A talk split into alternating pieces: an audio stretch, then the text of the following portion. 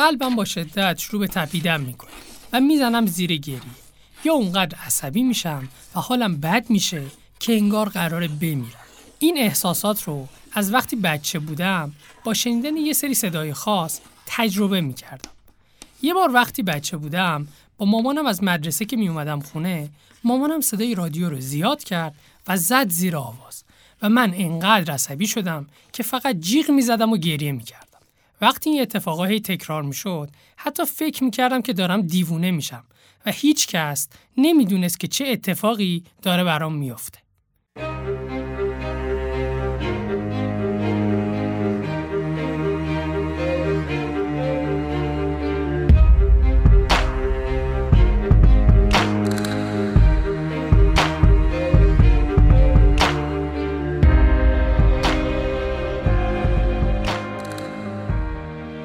سلام. من آرش کلانتر هستم دکتر داروساز دانشگاه علوم پزشکی تهران. و این قسمت دوم از فصل سوم پادکست پاددارو. برای دوستانی که تازه به ما ملحق شدن لازمه بگم که تو فصل جدید پاددارو می‌خوایم سراغ پژوهش هایی بریم که در نوع خودشون کم نظیرن و باعث میشن چیزایی رو یاد بگیریم که شاید کمتر راجبشون مطلبی شنیده باشیم. توی این اپیزود پاددارو هم سراغ اختلال نسبتا ناشناخته ای رفتیم که خیلی از ماها ممکنه درگیرش باشیم ولی ندونیم. عزیزانی که می‌خوان شنونده ما باشن می‌تونن پاددارو رو در اپلیکیشن های اختصاصی پادکست مثل Castbox، Apple Podcast و Google Podcast و مابقی پادگیرایی که وجود دارن search کنن و گوش بدن. برای همراهی بیشتر با ما هم می‌تونید پاددارو رو با اسپل POD DAROU از طریق اینستاگرام، توییتر و تلگرام دنبال کنید. اگر از این پادکست خوشتون اومد، پاددارو رو به دوستاتونم معرفی کنید. افرادی که با شنیدن صداهای بخصوصی به شدت اذیت میشن و خشم و ناراحتی و نفرت شدید رو حس می‌کنن اختلالی به اسم میسوفونیا دارن که اون صداها براشون مثل یک محرک قوی عمل می‌کنه و باعث بروز واکنشای شدید از طرفشون میشه. این صداها معمولا توسط افراد دیگه‌ای که تو محیط حضور دارن به وجود میان و صداهایی هستن که از نظر بقیه شاید کاملا عادی و معمولی به نظر برسن و فقط کسایی که misophonia دارن بهشون واکنش نشون میدن. این صداها چی؟ مثل صدای جویدن، مکیدن، قورت دادن، صاف کردن گلو، تایپ کردن بلند و حتی نفس کشیدن. این صداها برای این افراد باعث ایجاد پاسخهای ستیز یا گریز میشن. یعنی اینقدر تحریک میشن و احساس خشم می‌کنن که حس می‌کنن یا باید بمونن و خشمشون رو همونجا خالی کنن یا باید از مکانی که این صدا رو داره دور بشن و فرار کنن. میسوفونیا برخی افراد رو بیشتر تحت تاثیر قرار میده و همین مورد می‌تونه باعث ایزوله شدنشون بشه. چون دنبال اجتناب از این صداها هستن. همش ازشون دوری می‌کنن و ممکنه خودشون رو به ناچار از بقیه جدا کنن. این افراد احساس شرمندگی هم می‌کنن. چون حس می‌کنن که عجیب غریبن و مشکلشون فقط تو ذهنشونه. و حتی گاهی این موضوع رو از پزشک خودشون هم مخفی می‌کنن. البته تو خیلی از موارد حتی وقتی مشکلشون رو با پزشکشون در میون می‌ذارن بازم فایده ای نداره. چون خیلی از اعضای کادر درمان هم این اختلال رو حتی نمی‌شناسن و بهش آگاه نیستن و برای همین نمی‌تونن تشخیصش بدن. دلیلش هم اینه که تو هیچ کتاب مرجعی حتی تو DSM-5 که مرجع تشخیص بیماری ها و اختلالات روانه هم هیچ صحبتی در مورد میسوفونیا نشده. و این طبیعیه که وقتی فرد مبتلا علائمش رو برای پزشکش توضیح میده پزشک نتونه این اختلال رو تشخیص بده. ولی با این حال میسوفونیا یه اختلال کاملا واقعیه که معمولا از دوران نوجوانی و بیشتر توی خانم ها بروز پیدا می‌کنه. و می‌تونه به شدت روابط اجتماعی و عملکردی آدم ها رو تحت تاثیر قرار بده. میسوفونیا یعنی نفرت از صدا که البته این تعریف دقیق نیست چون اولا این عبارتی عبارت کلیه و ماهیت حقیقی میسوفونیا که نوعی حساسیت انتخابیه رو درست نشون نمیده. در ضمن نکته مهمی که وجود داره اینه که اغلب مردم از بعضی از صداها مثل صدای بلند غذا خوردن یا فین کردن خوششون نمیاد اما تفاوتی که میسوفونیا داره اینه که افرادی که این اختلال رو دارن علاوه بر دوست نداشتن این صداها با شنیدنشون احساس خشم و نفرت شدید پیدا می‌کنن. پس تفاوت تو واکنشی که افراد به صداها نشون میدن نه صرفا دوست داشتن یا نداشتن صدا. این مسئله تا جایی پیش میره که گاهی این افراد حتی با دیدن کسی که داره غذا می‌خوره یا مثلا کسی که عادت داره موقع صحبت کردن یه حرکتی رو تکرار کنه آشفته میشن. علاوه بر صدا گاهی بعضی بوهای خاص هم باعث نشون دادن همچین واکنشی میشه و این مسئله اصلا ربطی به خوبی یا بد بودن بو نداره مثلا بوی یه نوع غذا صابون یا حتی عطری که برای بیشتر آدما خوشاینده می‌تونه این نوع افراد رو عصبی و پرخاشگر کنه.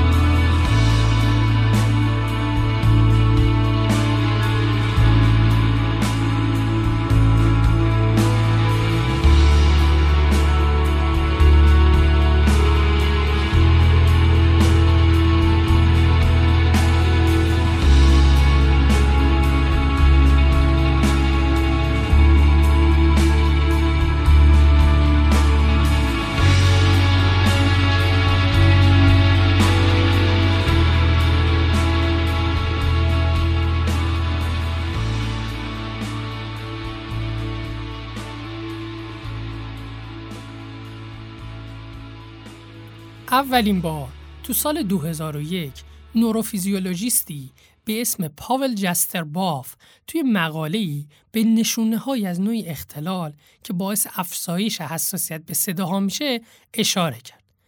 با اینکه حدود 20 سال از اون زمان گذشته، میسوفونیا همچنان در حالی از ابهام باقی مونده. اما با این حال گروهی از پژوهشگرا یکی از کاملترین تحقیقات رو در راستای پیدا کردن مکانیسمای نوروبیولوژیکال میسوفونیا انجام دادن. به زبون ساده می‌خواستن بیان ببینن علت و منشأ میسوفونیا چیه تا بتونن این اختلال رو به عنوان اختلالی متمایز از سایر اختلالا معرفیش کنن. این تحقیق تو مرکز روانپزشکی دانشگاه UMC آمستردام انجام شد. این دانشگاه یه سبقه طولانی در زمینه تحقیقات داره به خصوص تحقیقات میسوفونیا توی این تحقیق 25 نفر بیمار میسوفونیایی رو توسط سه تا روانپزشک حاضق انتخاب کردند و 25 نفر هم از افراد سالم که هیچ نوع علائم میسوفونیک نداشتن رو به عنوان گروه شاهد در نظر گرفتن. علاوه بر این برای اینکه مطمئن بشن که واکنش که این افراد به صدای مختلف نشون میدن به خاطر وجود یک اختلال پیش ای یا مصرف دارو یا مواد خاصی نبوده افراد انتخاب شده رو از نظر مصرف دارو، مواد مخدر و الکل و وجود اختلالات سایکوتیک، افسردگی، استراب، اوتیسم، اختلالات شنوایی و سر دوباره بررسی کردند. و کسایی که حداقل یکی از این مشکلات رو داشتن از دایره تحقیقات خودشون حذف کردن تا نتایج بینقصتری رو ارائه کنن و های اضافی رو بتونن کنار گذاشته باشن. در نهایت با انتخاب و حذف کردن افراد 21 نفر بیمار میسوفونیایی و 23 نفر از افراد سالم برای ورود به این مطالعه باقی موندن. تو این آزمایش برای هر دو گروه سه نوع ویدیو کلیپ صدادار پخش شد. نوع اول از این ویدیو کلیپ ها ویدیو کلیپ های محرک misophonia بودن. مثلا یکی از این ویدیوها فردی رو نشون می‌داد که با صدای بلند هویج گریپ‌فروت می‌خورد. یکی دیگه از کلیپ ها کسی رو نشون می‌داد که با صدای بلند تایپ می‌کرد یا با صدای بلند و پشت سر هم نفس می‌کشید. نوع دوم از این ویدیو کلیپ ها ویدیو کلیپ های زننده بودن. مثل صحنه های خشونت آمیز از فیلم های سینمایی خشن. نوع سومم ویدیو کلیپ های خونسا بودن. مثل کسی که کارهای بی صدایی مثل کتاب خوندن، نوشتن و مدیتیشن رو انجام میده. همزمان با پخش این ویدیو کلیپ ها شرکت کننده های پژوهش تحت نظر بودن و تغییرات ایجاد شده توی مغز و بدنشون با دقت اندازه گیری می‌شد. برای اینکه بفهمن تو مغز شرکت کننده ها با شنیدن صداهای محرک دقیقا چه اتفاقی میفته ازشون FMRI می‌گرفتن. FMRI یه نوع تکنیک تصویربرداری از مغزه که بر اساس تغییرات جریان خون تو قسمت های مختلف مغز میزان فعالیت مغز رو اندازه گیری می‌کنه. در واقع زمانی که جریان خون تو قسمتی از مغز بیشتر میشه نشون دهنده اینه که فعالیت نورونی یا سلولای عصبی توی اون قسمت بیشتر بوده. پس بر این اساس قسمت های فعال مغز قابل شناسایی میشن. از شرکت کننده ها نوار قلبم گرفته شد تا تغییرات فیزیولوژیکشون رو بررسی کنن و آخرش هم با پرسشنامه‌ای که در اختیارشون قرار دادن تغییرات احساسیشون رو در حین آزمایش بررسی کردن.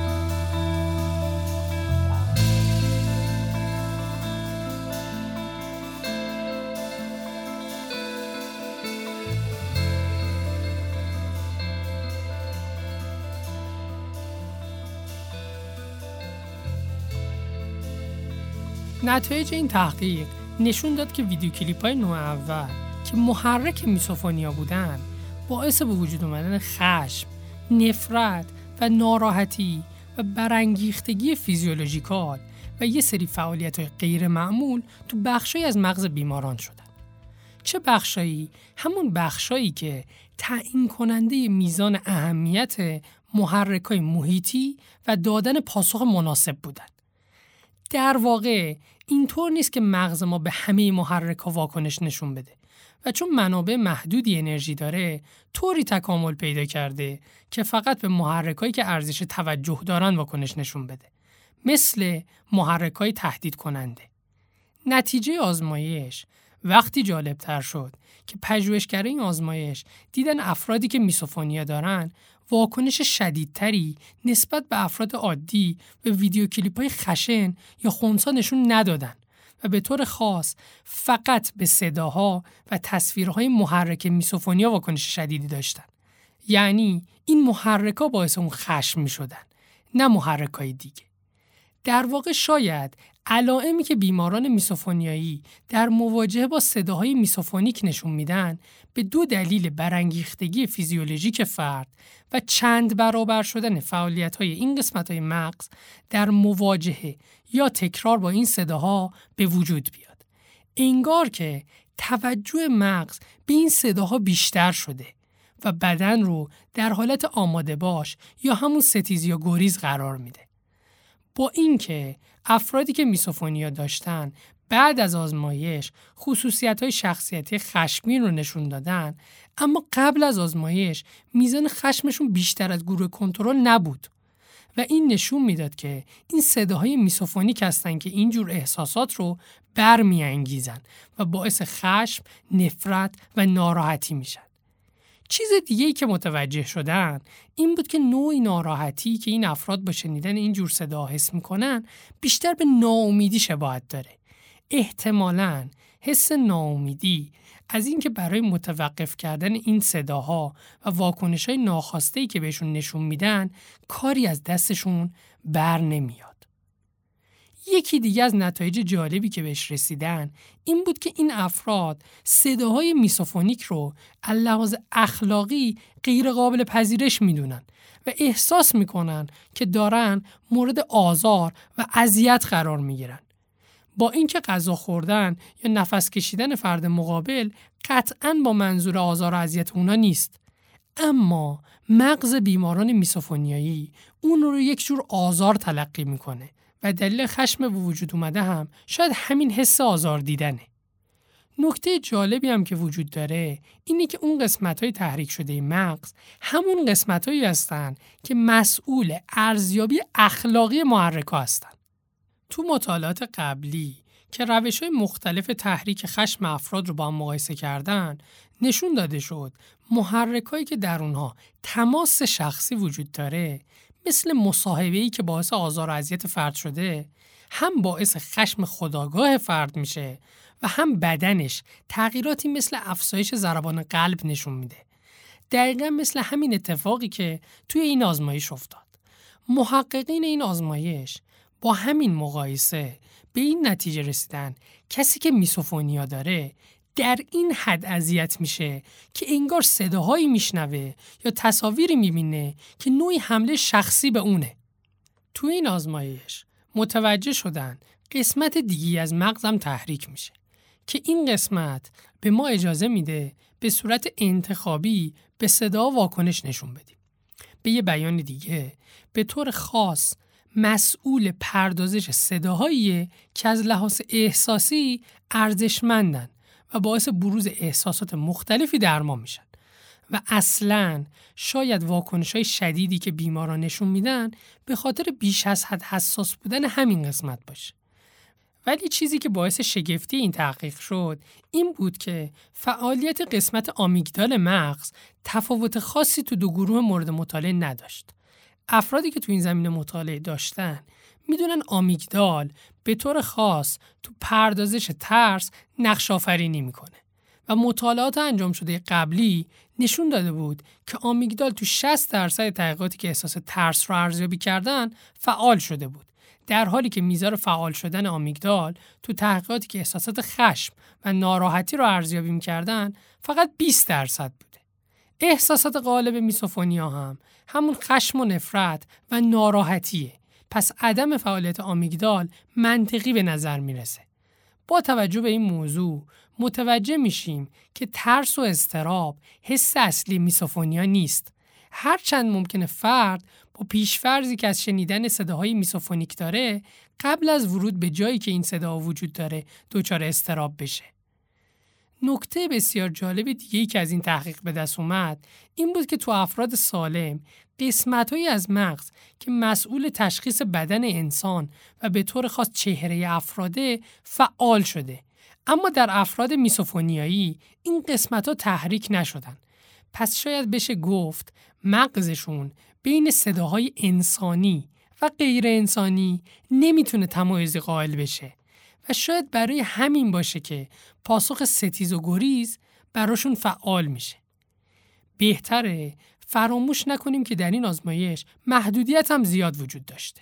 مثل اینکه هر فردی که مبتلا به میسوفونیاس ممکنه با شنیدن صداهای به خصوص این واکنش رو نشون بده ولی ویدیو کلیپ هایی که توی این آزمایش استفاده شد ثابت بودن تا بشه واکنش افراد مختلف حاضر تو آزمایش رو با هم مقایسه کرد. و امکان این وجود نداشت که صداهایی که توی هر فرد باعث بروز شدیدترین واکنش ها میشه رو پخش کرد. یا مثلا اینکه احتمالا بعضی از افراد که میسوفونی شدیدی دارن حتی حاضر به شرکت تو این آزمایش نشدن. در نتیجه گروهی که انتخاب شدن ممکنه نماینده انواع افراد مبتلا به این اختلال نباشند.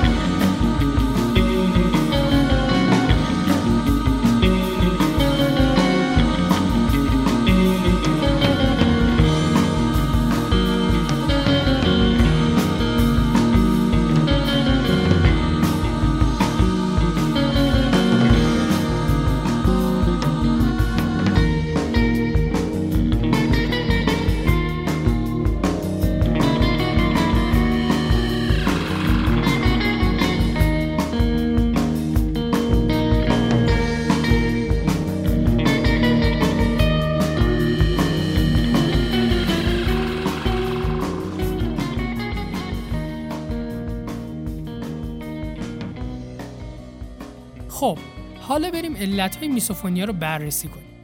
اول از همه بگم که علت دقیق هنوز مشخص نشده. اما خب برای مثال اسکن مغز این افراد نشون میده که میزان میلین سلولای عصبیشون بیشتر از آدمای عادیه. میلین یک غلاف عایق دور سلولای عصبیه و باعث میشه انتقال پیام های عصبی با سرعت بیشتری انجام بشه. اما محققا هنوز نمی‌دونن که این زیاد شدن میلین دلیل میسوفونیاست یا میسوفونیا دلیل این زیاد شدن میلینه.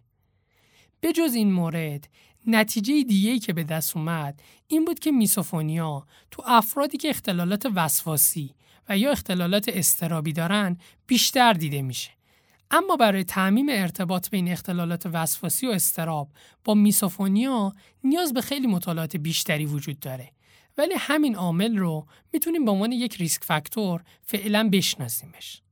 علاوه بر این متوجه شدن وقتی که مشخص میشه کسی میسوفونیا داره احتمال اینکه افراد دیگه هم توی خانوادهش مبتلا به این اختلال باشن بالاست و به همین خاطر حد زده میشه که در بروز این اختلال ژنتیک هم موثر باشه. توضیح بعدی می‌تونه این باشه که بعضی تحقیقات نشون دادن تو افراد مبتلا به میسوفونیا قسمت از مغز که مسئول پردازش احساساته ارتباطات قوی داره با کجا با کورتکس شنوایی که مسئول پردازش صدا هاست و شاید همین ارتباط قوی و بیش از حد باعث میشه که این اختلال ایجاد بشه. یکی دیگه از علتهایی که برای میسوفونیا مطرحه وجود همزمان اختلال تینیتوس یا همون وزوز گوش خودمونه. این اختلال باعث میشه فرد صداهایی که وجود خارجی ندارن رو داخل گوشش بشنوه و محققا متوجه شدن کسایی که این اختلال رو دارن ریسک بالاتری برای ابتلا به میسوفونیا دارن.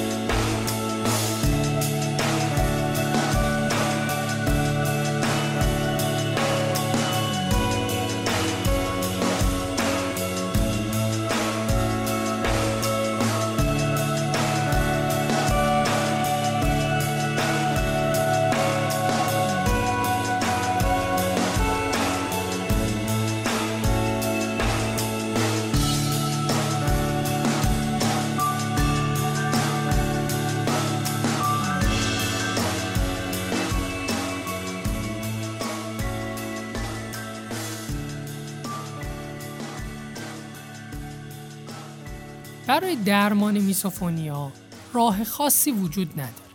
اما راهکارهایی وجود داره که میشه تا حدی کنترلش کرد. مثلا یکی از راهکارها اینه که بیایم از استراتژی درمانی وزوز گوش استفاده کنیم. یکی از این استراتژی ها retraining therapy یا آموزش مجدد درمانیه که یه استراتژی درمانی برای پذیرش و تحمل این نوع صداست. راه درمانی دیگه مراجعه به کادر درمان متخصص در زمینه سلامت روانه و دریافت مشاوره و تراپی های مختلف. در واقع از این طریق برای فردی که مبتلا به میسوفونیا است محیطی فراهم میشه که خیلی راحت در مورد اون اختلال و فوران احساساتی که تجربه می‌کنه صحبت کنه. و فرد مشاور یا روان درمانگر بهش کمک می‌کنه که چطوری با این اختلال و اثراتی که روش می‌ذاره کنار بیاد. یکی دیگه از راه های موثر رفتار درمانی شناختیه. Cognitive Behavioral Therapy یا رفتار درمانی شناختی یه نوع درمان روانشناختیه که تو بهبود خیلی از اختلالات روان مثل افسردگی و اختلالات استراب و اعتیاد مؤثر و کمک کننده است. این درمان به صورت گفتگویی و بسیار ساختارمنده و روان درمانگر به مراجعه کنندش کمک می‌کنه که به احساسات و افکار منفی خودش آگاه بشه و موقعیت های چالش برانگیزی که براش پیش میاد رو به وضوح ببینه و موثرتر بهشون واکنش نشون بده. در حقیقت واکنش های ناخواسته خودش رو تحت کنترل قرار بده. تو این نوع درمان یکی از صداهای میسوفونیایی که باعث بروز واکنش های ستیز و گریز میشه رو با چیزی که باعث بروز احساسات مثبت و خوشایند در ما میشه مرتبط می‌کنن. مثلا صدا رو با عکس مورد علاقه یا آهنگ مورد علاقه فرد ترکیب می‌کنن که در نهایت باعث میشه واکنش های منفی که در مقابل این صدا به وجود میان کاهش پیدا کنه یا حتی به طور کامل حذف بشه. به نوع دیگه بدن و مغز به اون صدا عادت می‌کنه.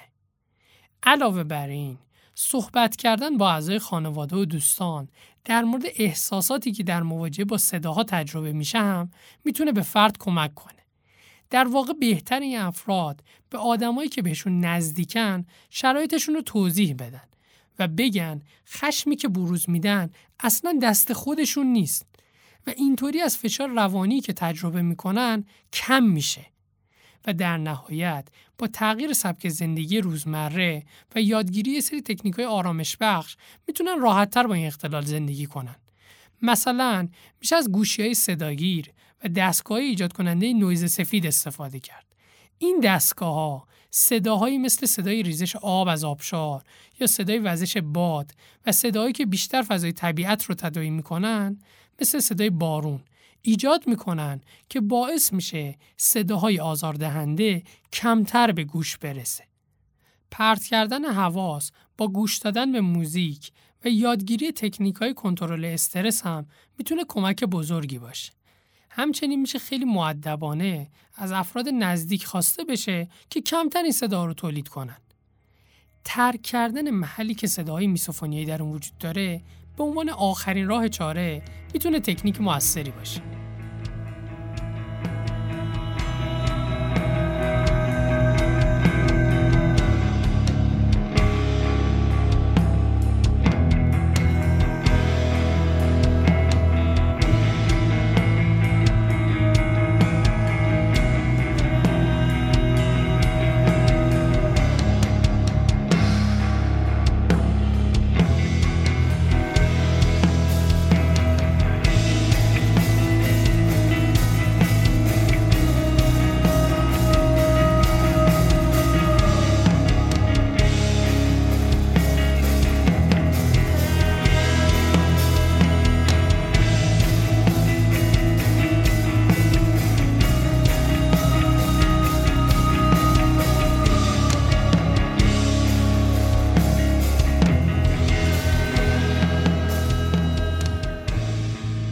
اگه شما دچار این اختلال نباشید به احتمال زیاد کلی تعجب می‌کنید که چطوری صداهای عادی باعث چنین واکنش های شدیدی تو افراد مبتلا به میسوفونیا میشن. عزیزانی که خودشون یا یکی از نزدیکانشون میسوفونیا دارن کاملا می‌دونن که توضیح میسوفونیا چقدر برای بقیه تعجب برانگیزه و در اکثر موارد با این واکنش مواجه میشن که ای منم دارم ولی اصلا کسایی که این پاسخ رو میدن نمی‌دونن میسوفونیا چقدر می‌تونه برای یه شخص اذیت کننده باشه و صرفا یه مرمور شدن ساده با صدای گچ روی تخته نیست. برای درک بهتر این موضوع چشماتون رو ببندید و صداهایی رو تصور کنید که شدیدن ازشون نفرت دارید. مثل صدای کشیده شدن ناخون روی تخت سیاه، صدای گریه شدید نوزاد یا صدای دزگیر ماشین. حالا تصور کنید احساسی که از شنیدن این صداهای محرک تجربه کردین رو افراد میسوفونیایی تو هر لحظه با صداهای معمولی تر مثل نفس کشیدن تجربه می‌کنن و چقدر تکرار مکرر این احساس آزاردهنده اذیت کننده و خسته کننده است. احتمالا خیلی از شما قبل از شنیدن این اپیزود آشنایی چندانی با میسوفونیا نداشتین. و الان که با این اختلال آشنا شدین اگر علائمی ازش رو در اطرافیانتون ببینین خیلی بیشتر اونا رو درک کنید و مراعاتشون رو بکنید یا اینکه شاید حتی خود شما علائمی از میسوفونیا رو با شنیدن صدایی که اول اپیزود پخش شد نشون داده باشید اگر جزو این دسته هستید و شما واکنش های ناراحت کننده رو با شنیدن این صدا تجربه می‌کنین بدونین که تنها نیستین و خیلی های دیگه توی این تجربه شریک شما هستن.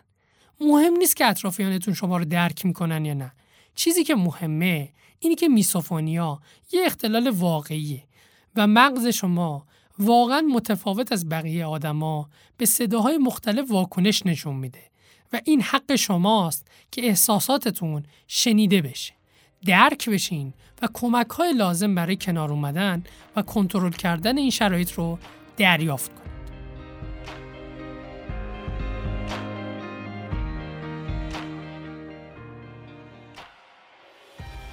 امیدوارم از شنیدن این قسمت لذت برده باشید.